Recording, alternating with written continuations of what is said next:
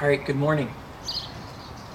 I will call us to worship this morning with Psalm 118. Uh, others can hear me, yes? All right.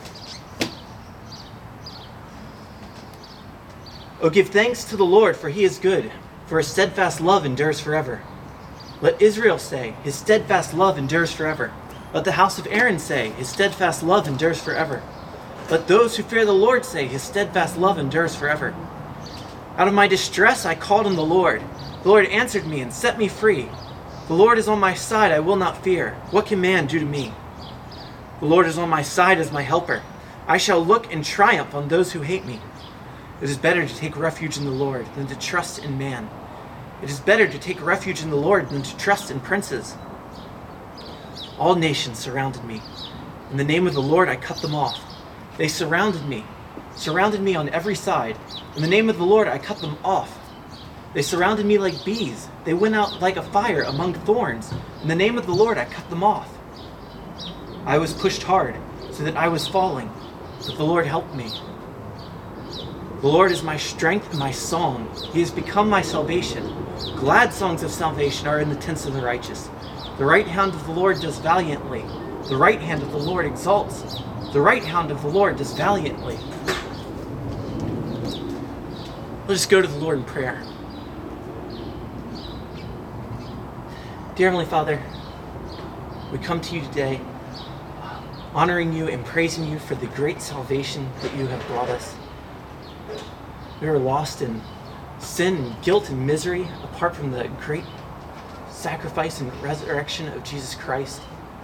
And we thank you for this wonderful gift that you have given us, and we return our praise and our thanks. I ask that you would heal those among us who are at home sick. There are multiple families that are. Pray that you would uh, comfort them and that they would be able to watch the service through live streaming and that uh, technology would work well. I pray also uh, that you would be with other churches who are not able to meet because of uh, their circumstances. I ask that you would uh, bless them as they still try to honor you with what they with what opportunities they have, and that you would hasten the day when all are able to meet without issue. God, I pray for the gospel that you would allow the gospel to go forth, even at this time when uh, it's infrequent that people have interpersonal communication as as they frequently used to. I ask that you would give us opportunities and that uh, we would be able to meet people's needs with this great gospel that you have given. I ask that you would bless the counseling ministry of this church that is seeking to do that. I pray also that you would uh, grant our government wisdom as they make the various laws that they make as they make the various decisions that they make. Pray that you would grant each individual salvation. We know that it's not your will for all to come to salvation, but we pray that you would save many of those who are who are making rules and making laws. We ask that you would be merciful to them. And God, uh, we also pray for this service that we are about to have. Pray that you would find our worship acceptable there's nothing in ourselves that makes it acceptable. Our hearts are mingled with sin and error. Our actions are mingled with sin and error. But we know that these things are accepted if they are offered in your Son. And I pray that you would accept them in your perfect Son as He mediates them to you. Please accept our worship. Please accept our praise and our thanks. In Jesus' name, amen. So I'd like to move now to the uh, catechism teaching for today. Question is number 81 in the Baptist Catechism is what is the ninth commandment? Now in uh, subsequent weeks we will talk about what is required by the ninth commandment, what is forbidden by the ninth commandment. But very simply what the ninth commandment is, is thou shalt not bear false witness against thy neighbor. And that of course comes from Exodus 20, 16, when God gives the Ten Commandments. Now, I was trying to teach uh, some of my daughters what it means to bear false witness because they kept forgetting. It means to lie, it means to tell something other than the truth. uh, this is something very serious to God because God is truth. It is His very character, and as we are supposed to be imitators of Him, we ought to be telling the truth and acting truthfully.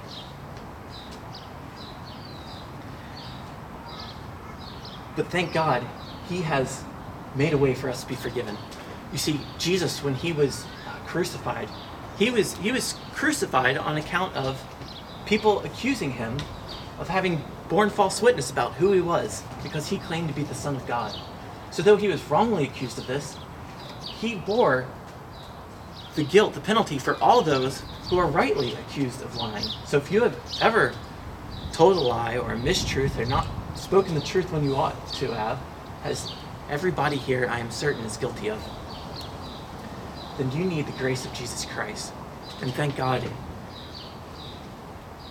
the Father has offered that in His Son through the sacrifice of a perfect man who never lied. And it is Him today that we come together to, to worship and praise. I would like to read to you about this Son, about this Son of God, and the praise that He deserves. If you would turn in your Bibles to Luke chapter 19. And we'll start reading from verse 28. Go ahead and turn to Luke chapter 19, and we'll begin reading in verse 28. And when he had said these things, he went on ahead, going up to Jerusalem. When he drew near to Bethphage and Bethany, at the mount that is called Olivet, he sent two of the disciples, saying, Go into the village in front of you where on entering you will find a colt tied on which no one has ever yet sat. Untie it and bring it here. If anyone asks you, Why are you untying it? you shall say this The Lord has need of it. So those who went sent, uh, excuse me, so those who were sent went away and found it just as he had told them. And as they were untying the colt, its owner said to them, Why are you untying the colt? And they said, The Lord has need of it. And they brought it to Jesus, and throwing their cloaks on the colt, they set, they set Jesus on it. And he rode along, as he rode along, they spread their cloaks on the road. As he was drawing near, already on the way down to the Mount of Olives, the whole multitude of his disciples began to rejoice and praise God with a loud voice for all the mighty works that they had seen, saying, Blessed is the King who comes in the name of the Lord. Peace in heaven and glory in the highest. And some of the Pharisees in the crowd said to him, Teacher, rebuke your disciples. He answered, I tell you, if these were silent, the very stones would cry out. God, I ask that you would bless the preaching of the, your word this morning. Now, you may have noticed that the order of service this morning has been different than it typically is. We have not sung, we have skipped over singing. And we have saved that for a later portion of the service because today, singing is a bit more momentous for us. Singing is a bigger decision to make. You may have heard that the California state government has outlawed singing in churches. Now, there are actually several reasons why this does not apply to our particular gathering, the most obvious of which being that it only applies to churches that are meeting indoors, and we are not meeting indoors. However, Santa Clara County has outlawed singing at all gatherings, indoor or outdoor. Now, it is not clear to me whether or not Santa Clara County intended to outlaw singing in something as safe as what we are doing, in something like a drive in service. Previous versions of the regulations they have published have uh, distinguished between uh, in-person services and out-person and, and outdoor services. Uh, so excuse me, indoors and outdoors, and then drive-in services as a different category. However, the current set of regulations says nothing about drive-in services, so I don't know if that was their intent. But as written, they've outlawed singing in churches. Now, we have before us a great decision. This is read, this is brought up uh, many different questions and thoughts. Certainly, it brings up a reminder to us that we ought to be praying for our government. We ought to be praying for their salvation. We ought to be praying for their wisdom so that they would act justly and uh, not restrain us from worship. But also, it brings to mind questions about what is the proper role of government? What are its limitations? And unfortunately, I don't have all the answers for you. These are things that uh, Pastor Josh and I are still working through for ourselves. At the same time, I would like to approach this particular issue of singing today with a very simple premise. That simple premise is that Acts 5 says that we ought to obey God rather than man, and that the reason that we sing is because we have a command from God. God commands us to sing, so when we gather and to sing, it's not just because we can freely do what we want, but because God has commanded us to do that. Now, that is not an absolute command, so that no other command can supersede it. There have been times when other commands of God have superseded it. For example, you knew that a couple months ago we weren't meeting, we weren't singing together uh, because of the health concerns. So I'm not suggesting that there aren't other commands that can supersede it, but when we do uh, sing, we sing because we have a command from God, not because we have freedom and simply do what we want. And so while the government can certainly inform us of the health concerns, while they can uh, persuade us that the health concerns are too great, they do not have the ability to change the inherent rightness or wrongness of whether or not to sing. If God has given us command and it is right to sing given the current risks and the measures we've taken, then the government making a statement does not change the rightness of wrongness of this. So we today do not have the luxury of being able to defer our decision to someone else, to hand off that responsibility to someone else to decide for us. We must decide for ourselves. And the reason we must decide is because this is not something uh, where they have the uh, expertise and authority to decide. Now, I am not a health expert, so I cannot, I cannot tell you of uh, the dangers that we face, and I, I do not intend to. However, the, the judgments that are being made right now are not just judgments based on health risks, they're judgments based on values. There is a reason that uh, restaurants are allowed to operate. It's not because large scale restaurants, large scale restaurant operations are inherently less risky than several people gathering to sing three songs once a week, but because the county knows that people find restaurants valuable. And the reason why daycares are allowed to continue is not because daycares are inherently less risky than several people meeting to sing three songs together once a week,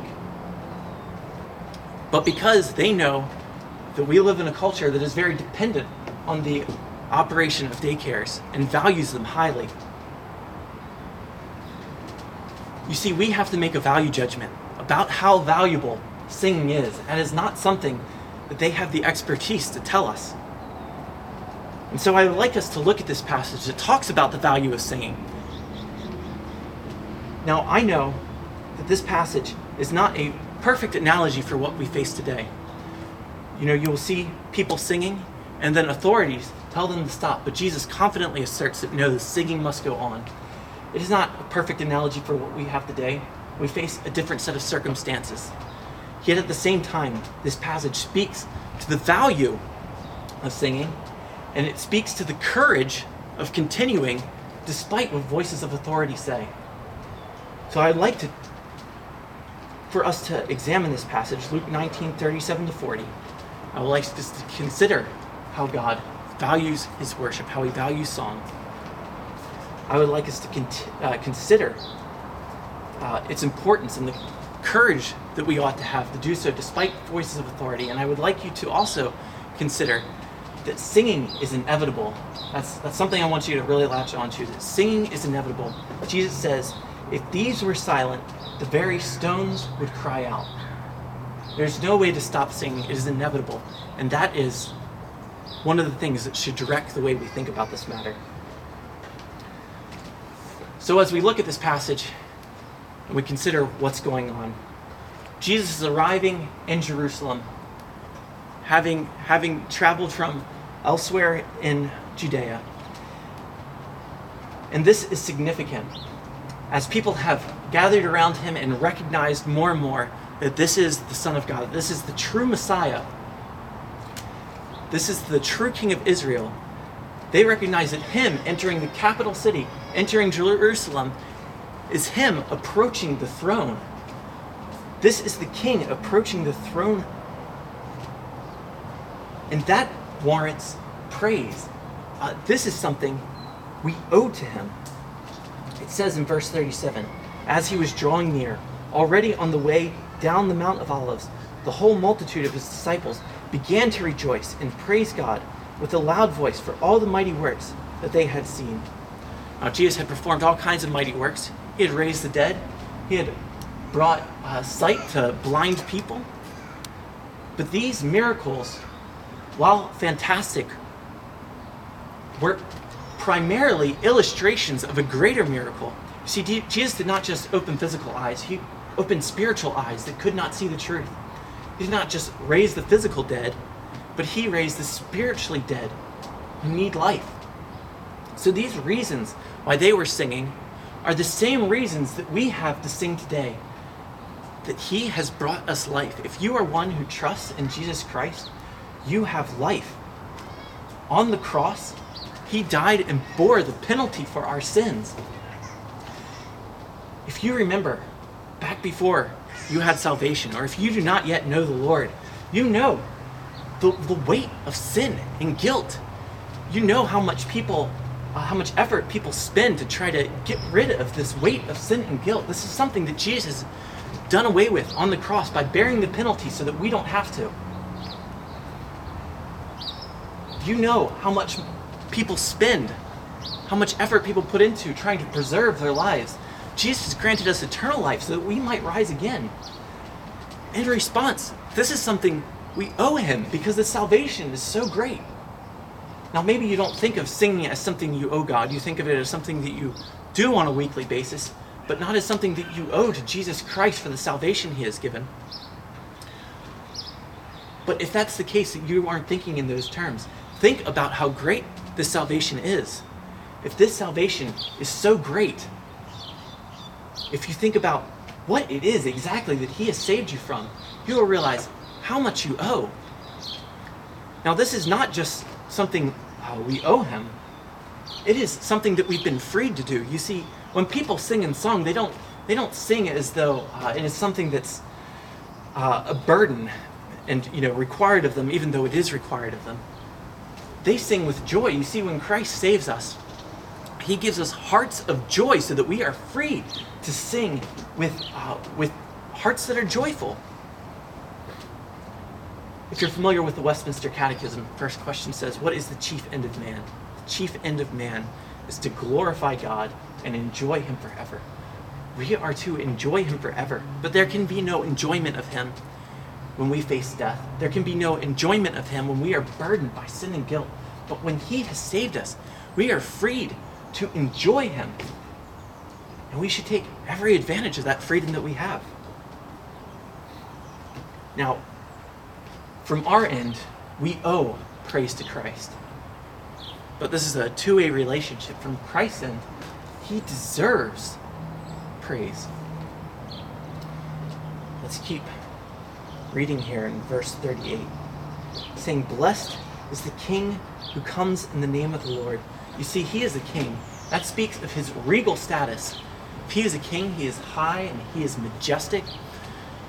And part of the point of a king is to to defeat enemies, to give the people peace. And this is something that Jesus has done. You see, this phrase right here, blessed is the king who comes in the name of the Lord, that comes from Psalm 118, the psalm we read at the beginning of the service. Psalm 118, 26 says, Blessed is the king who comes in the name of the Lord. So the people recognize that he is worthy of praise because he is a high and mighty king. And they say, Peace in heaven. Peace in heaven because he is a king who has brought peace because he has defeated enemies. Now, this peace is said to be in heaven, meaning that this is not just an earthly peace, like when a king physically defeats his enemies. But this peace is something greater than that. There is a spiritual battle going on. And while that spiritual battle uh, still rages, in a sense, it has already been won because Jesus has assured the victory. And from these people's perspective, they're waiting for the king to take his throne to do it. From our perspective, we look back at the resurrection and we know that he already has. He already has defeated the enemies. And so, because of that, he is worthy of our praise. You know, this peace in heaven, if you have trouble thinking about what peace in heaven looks like or feels like, think of this. You know, people uh, talk about inner peace often. And really, why don't people have inner peace? It is because they are at war. It's because they are at war with God. But through the gospel, Jesus has made it possible to side with God's kingdom and be free. Be free so that we uh, have peace with God. And we don't have to be at war with Him. You know, people pay therapists all kinds of money to get that kind of peace. But Jesus has provided it freely. How much does He deserve song? They say glory in the highest. Glory is the uh, demonstration or a recognition of how great and awesome God is. So when they say glory in the highest, what they are saying or wishing or uh, or declaring should be the case that all the angels in heaven, the highest, that's heaven, all the angels in heaven worship God because of the great salvation that He has provided in His Son, Jesus Christ. Glory in the highest.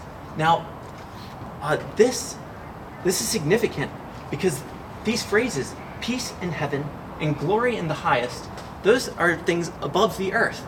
And yet, these people singing here in this passage are singing on the earth.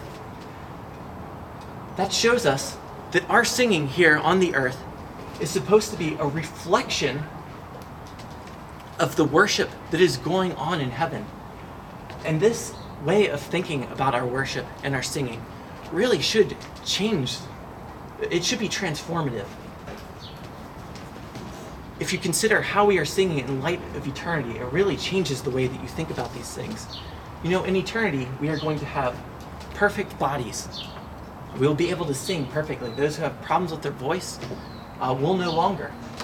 Maybe mine will be less, nasal. Maybe you all uh, will have greater lung capacity or, or higher range or I don't know. I don't know how, how great my voice will sound then. But we will have more excellent voices. There will also not be uh, doctrinal disputes that divide churches and keep them from worshiping together. There will also uh, not be disagreements about how we ought to worship, so that every Christian will be able to worship together in peace.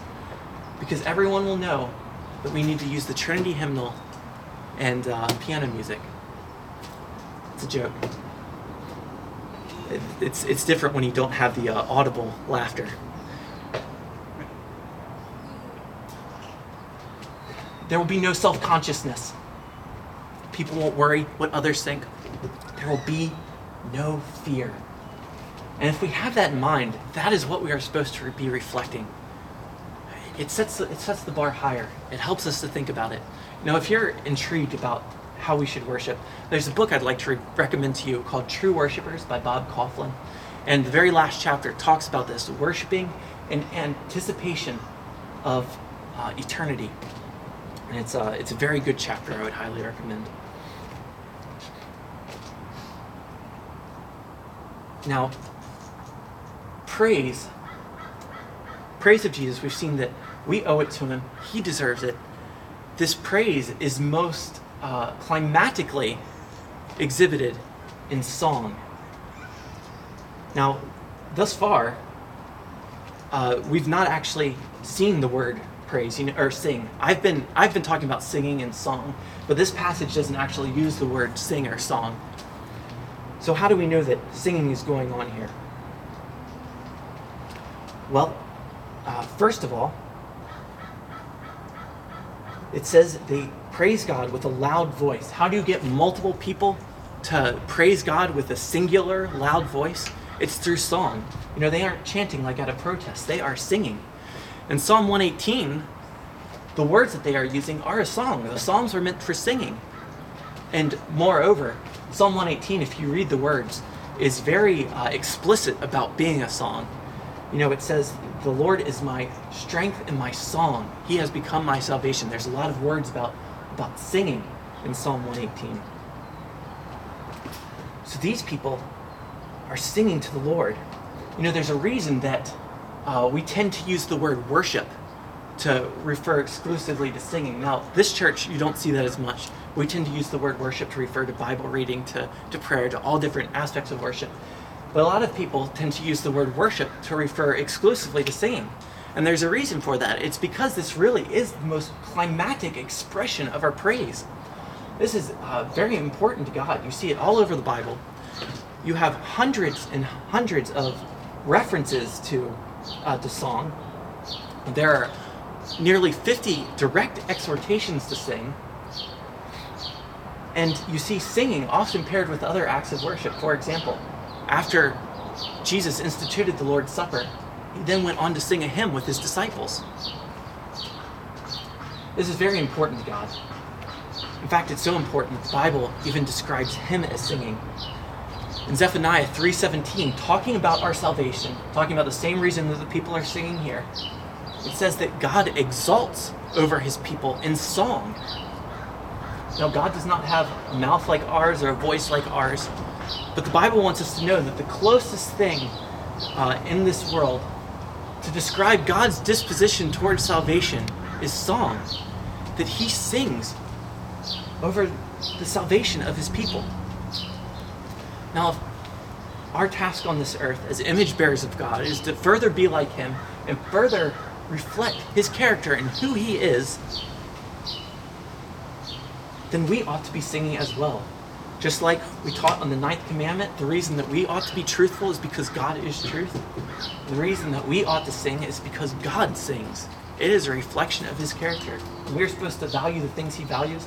We're supposed to sing in joy of our salvation because he sings in joy of our salvation. There are a lot of reasons that we sing. Uh, Colossians 3:16 says that we are supposed to let the uh, word dwell in us richly. And then when it explains how we're to let that happen, it says by singing to each other songs, hymns, and spiritual songs. You see, the one of the purposes of singing is to allow the word of Christ to dwell in us richly so that we can uh, memorize the truth that God has given us. It also says in Ephesians 5:19 that we're to sing psalms, hymns, and uh, spiritual songs to each other with melody in our heart. Song is something that engages the emotions in the way that other aspects of worship, like prayer and reading the Bible, do not. Song is uh, song engages the emotion and it gives vent to the emotion.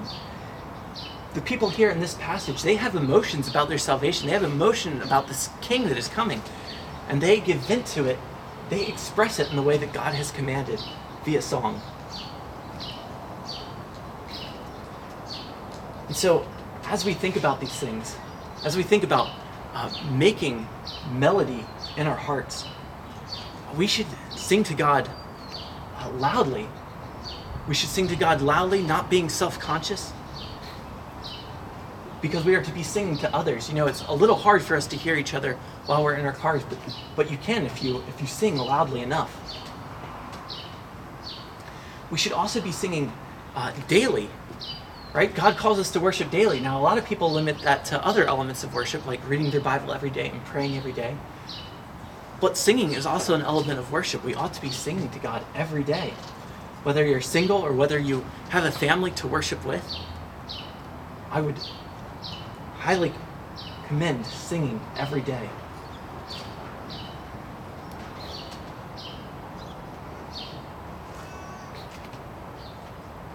And I would also recommend that just like with other acts of worship, where we seek to improve ourselves, we seek to improve our Bible study, we seek to improve our our prayer, that we also seek to improve our singing. Now that's not something you hear very often because singing is one of those things where it's very obvious that pe- people have different skills and different talents, and you don't want to impose on someone a burden that they can't handle. But if we are to improve ourselves in other aspects of our worship, we should also be seeking to improve ourselves in song. Now, that might mean different things for different people. It's not always going to mean picking up an instrument and learning it or taking voice lessons. It could mean uh, memorizing a song so that when it comes up in our hymnal, that you'll be able to sing along without being distracted by trying to keep up, but be able to make a greater melody in your heart. Or maybe it means singing daily, so you become more accustomed to singing. Just like other acts of worship, you should be seeking to improve in your worship of God through song. Now, the stark reality that comes after this verse is that because singing is the climatic expression of our praise for God, that it will be always opposed by the world. Verse 39 And some of the Pharisees in the crowd said to him, Teacher, rebuke your disciples. You see these people and praising God as king, or excuse me, praising Jesus as king. Uh, the Pharisees do not believe that Jesus is king. They do not think he should be worshipped as king. And so they tell him to rebuke his disciples, keep them from singing. Uh, they do not they do not value the song. They do not uh, appreciate it. They despise it. And really, is that any different than what is going on today? Now, you might object to this, and you might say, "Oh, despising is a really harsh word. I don't think anyone despises singing. Certainly, those who have uh, made rules for the counting do not despise singing. I'm just using the word biblically. If you consider what the Bible says about Esau, that he despised his blessing, right? Now, I think if you read Genesis and you consider what it says about Esau and his blessing, you will not think that he hated uh, the blessing and what it entailed. You would think rather he, he valued it very little. He valued it less than a bowl of soup. That's what's going on today. People have made their value judgments and they despise singing. You might object again and say, oh, but they're not making, making a, a religious judgment. They're not condemning um, uh, this belief like the Pharisees were that, that Jesus is king. Well, I would say to you that I don't believe that someone who believes that Jesus king would make laws outlawing praise to him. And you might say, well, they aren't being partial. They have been partial. They have been partial, allowing other uh, facilities and businesses to do things indoors, for example, uh, you know, up until the more recent uh, California order, if you've heard that. The county was willing to, uh, the county was willing to have all sorts of businesses operate indoors, except for churches. Churches not allowed to. And it's been partial from the beginning. From the beginning, it was declared that things like liquor stores were essential, and yet churches not essential. You can't have a different set of values and try to operate on them and not be partial. This is partiality. And you might object again and say, uh, excuse me.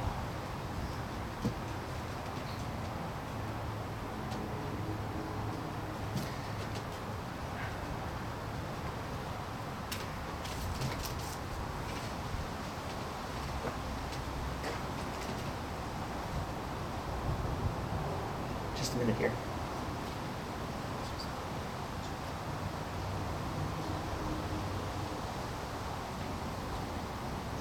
You might object again and say, but they're doing it for our good. You know, they're trying to, they're trying to care for us. I would say that that is what the Pharisees were doing as well. The Pharisees were trying to do this for the people's good. The Pharisees believed that it was wrong to worship Jesus like this and that it was in the people's best interest that they stopped. There's no amount of well meaningness that changes the nature of this very real persecution that we are under right now. Now, a lot of people would, would uh, object to using the word persecution like that. But once again, I'm just trying to use the word the way the Bible does. You know, people might say, "Oh, persecution." That only applies to those who are under, uh, are, are fearing for their very lives. You know, people in other countries who are killed for being Christians. The Bible never uses the word so narrowly. It applies to all sorts of suffering. And as just one example of this, uh, consider the Sermon on the Mount, where Jesus says, "Blessed are those, blessed are those who are persecuted." Now, the opposite end of that is woe to those who are not persecuted, and we know that because Luke also uh, records a similar sermon in which Jesus is offering blessings and woes, and Jesus says, "Blessed are those." Uh, Blessed are you when people speak ill of you for my name's sake, but woe to you when all speak well of you.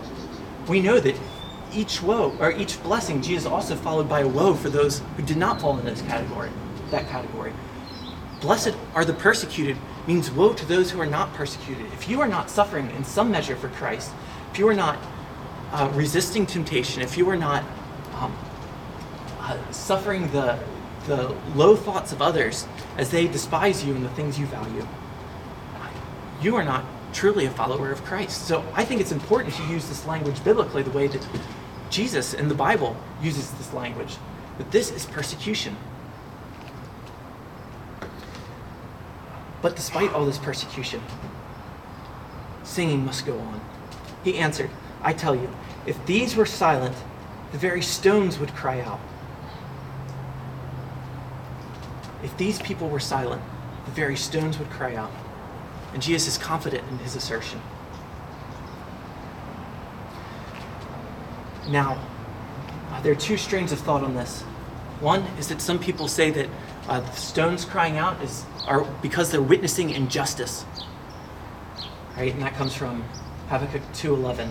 Talks about stones in a wall witnessing injustice. However, I think the more reasonable assertion is that all of creation is bent on praising God. All of creation exists to praise God and to assist us in our praise of God, so that if we were not to praise God, creation itself would. And you see that earlier in Luke 2, in Luke 3:11. In Luke 3:11, uh, Jesus says that, uh, that God would be able to raise up from these stones sons for Abraham right? The people uh, consider themselves God's people because they're sons of Abraham. And Jesus says that if they are not praising God rightly, he will raise up for himself uh, sons for Abraham out of the very stones. The idea being that if this opportunity is missed, it will be given to someone else. And that nation, as they by and large rejected Jesus, the opportunity did go to someone else. The gospel went out to the Gentiles, and others ended up being the ones who primarily praised the Lord. You do not want to, to miss this opportunity.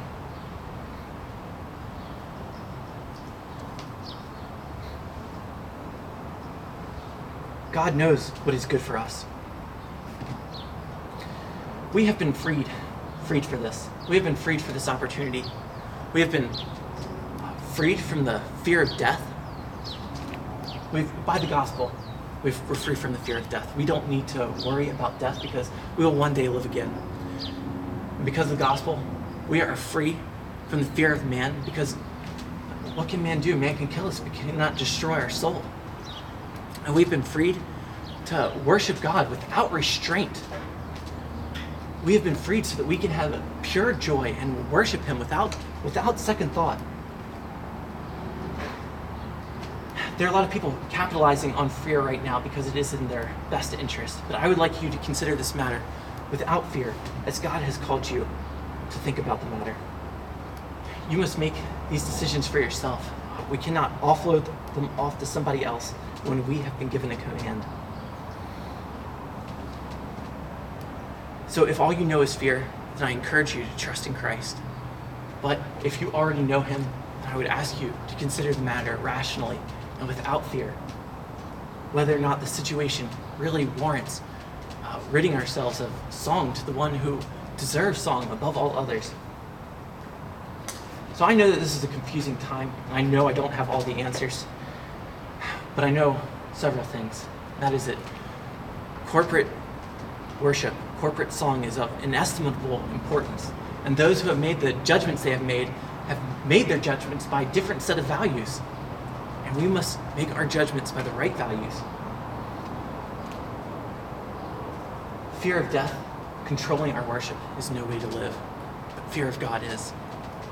And I pray that as you look at this passage and you consider the value of worship, that you will be encouraged to worship Him. Because singing is inevitable. God will bring song to Himself one way or the other, and we ought to praise Him as we ought. The opportunity will be stripped away. Praise Him for the great salvation we have so that we can sing full of joy. Let's pray. Dear Heavenly Father, we thank you for the, your word and the clarity it gives us. We acknowledge, though, that we in ourselves are often not that clear. I acknowledge that I am not that clear.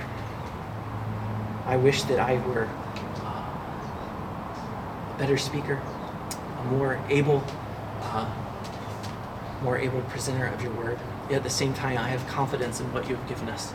I pray that you would give each one of us confidence as we seek to serve you rightly.